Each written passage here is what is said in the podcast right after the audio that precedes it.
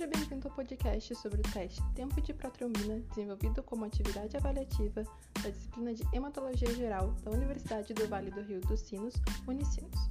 As participantes são Daniela Gartner, Daniele Rondan, Jéssica Guiche, Jéssica Nicole, Julie Nascimento, Lanices Madelon, Elaine German e Mônica Vale. Este podcast é direcionado a estudantes e profissionais da área da saúde e o seu tema é Teste de coagulação tempo de protrombina.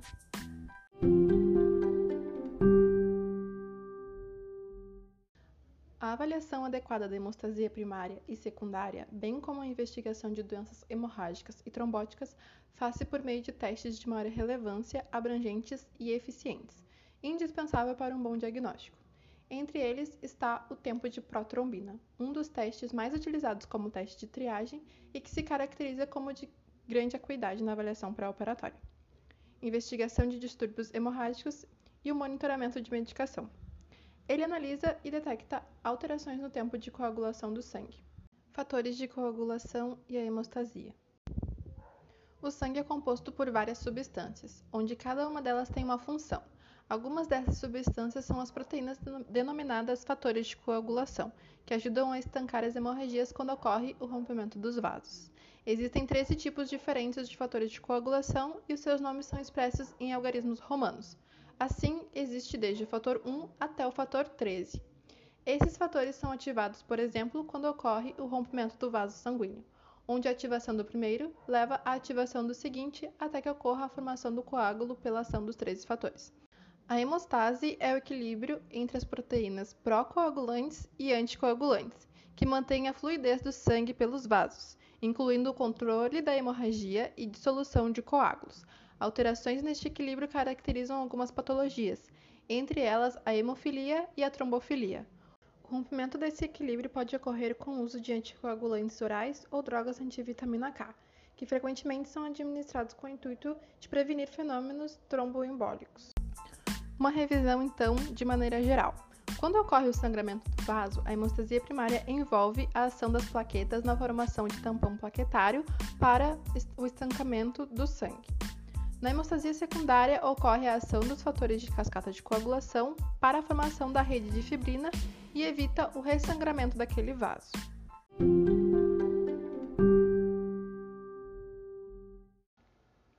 Teste de protrombina, TP. O tempo de protrombina TP é um teste para avaliar a via extrínseca e a via comum, ou seja, os fatores de coagulação 2, 5, 7 e 10, e o fibrinogênio. Assim, o tempo de protrombina estará aumentando em caso de deficiência de fibrogênio e de qualquer um dos fatores mencionados anteriormente. Em pacientes que fazem uso de anticoagulantes nas doenças hepáticas e deficiência de vitamina K, pois os fatores 2, 7 e 10 são dependentes desta vitamina. O TP é realizado adicionando-se ao plasma descalcificado pelo citrato um excesso de fator tecidual, tromboplastina.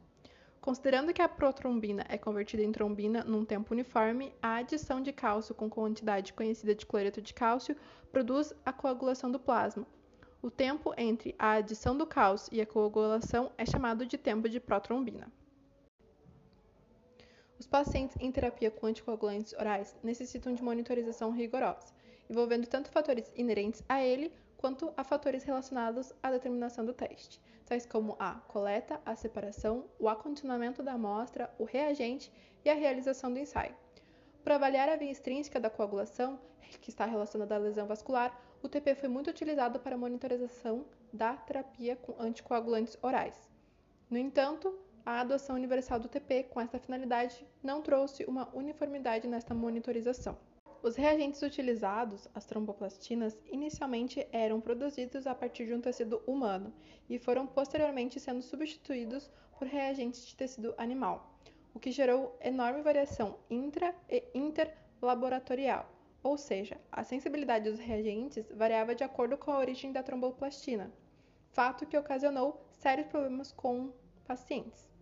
Visto que os resultados obtidos por laboratórios que utilizavam reagentes menos sensíveis ocasionavam erroneamente em uso de doses mais altas de anticoagulantes.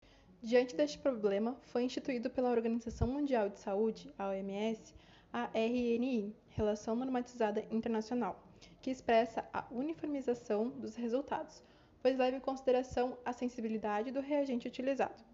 Os fabricantes dos reagentes foram orientados a comparar as tromboplastinas, produzidas como a tromboplastina de referência mundial da OMS, através da construção de uma curva de calibração onde será verificada a ativação enzimática a partir da diluição seriada de um plasma calibrador, e calcular o Índice de Sensibilidade Internacional, ISI, diminuindo assim as discrepâncias entre os resultados do tempo de protrombina, dando mais confiabilidade ao teste.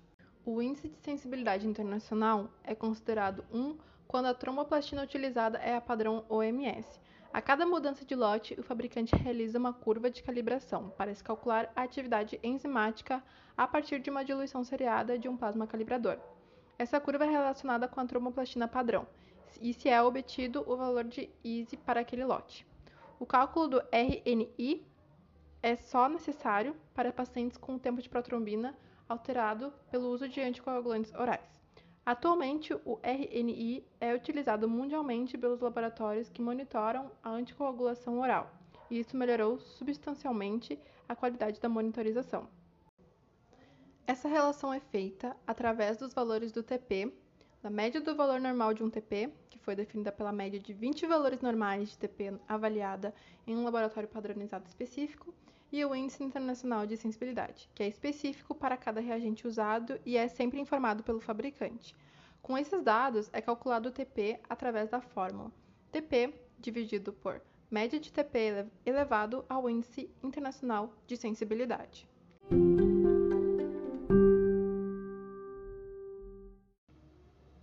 As fontes mais importantes de tromboplastina são os tecidos orgânicos em geral, mas também são advindas das plaquetas. A tromboplastina tecidual extrínseca é uma substância lipoproteica inativa, que para ser ativada é necessário que sua cadeia molecular seja aumentada por mais três componentes do plasma que são cofatores da atividade tromboplástica. A tromboplastina intrínseca é formada pela união de uma substância lipoproteica da plaqueta com outros fatores, mas ainda é inativa e para ser ativado na coagulação, sua cadeia precisa ser aumentada por outros cofatores do plasma, o fator 5 e 10. Ao final de ambos os processos se formam as protrombinases, que atuando sobre a protrombina convertem a em trombina. A trombina então tem a ação sobre as moléculas de fibrogênio. Nessa ação resultam produtos que se polimerizam num novo arranjo molecular formando a fibrina.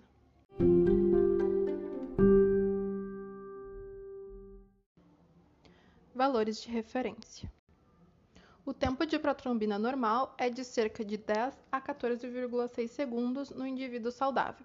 Quanto maior for o TP, menor será a concentração de protrombina no sangue. O TP mede quase que exclusivamente o fator 7. O valor ideal de INR necessário vai variar de acordo com a doença e será determinado pelo médico. O objetivo é atingir um valor de INR que seja capaz de reduzir a capacidade de coagulação sem, entretanto, trazer riscos maiores de sangramentos. Nas maiorias das doenças, o INR para uma pessoa saudável está entre 0,8 a 1, e em indivíduos que fazem uso de anticoagulantes orais, o índice está entre 2 e 3, e a válvula cardíaca entre 2,5 a 3,5. Ou seja, se houver alterações nos testes de tempo de protrombina e no teste tempo de tromboplastina parcial ativada, isso indica comprometimento da via final comum, ou seja, dos fatores 10, 5, 2 e 1. Já ambos normais indicam pacientes sem alterações ou comprometimento do fator 8. A TP alta pode resultar em hemorragias, logo o sangramento demora mais tempo para parar. As causas incluem uso de anticoagulantes, alteração da flora intestinal, alimentação pouco equilibrada, doenças no fígado, deficiência de vitamina K, problemas de coagulação como hemofilia. ATP baixa significa que a coagulação acontece muito rápido, o que pode levar a infartos e AVCs.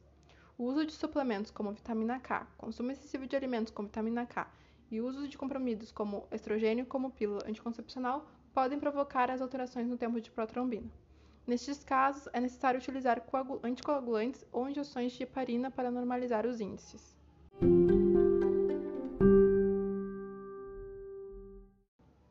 Algumas vantagens do uso do RN no controle da anticoagulação oral que é que permite melhor padronização, maior reprodutibilidade e menor variação interlaboratorial do TP em relação aos resultados expressos em segundos. A redução de custos devido à menor necessidade de solicitação de exames e indica a condição clínica do paciente de maneira mais eficaz, reduzindo os possíveis efeitos colaterais da super ou subdosagem, ajustando a dose sempre que necessário. O custo médio desse exame varia conforme cada laboratório, mas o preço está entre 9 a 20 reais.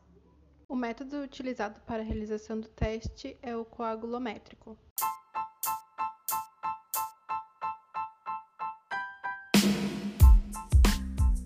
E este foi o podcast sobre o tempo de protrombina. Obrigada por ouvir até aqui.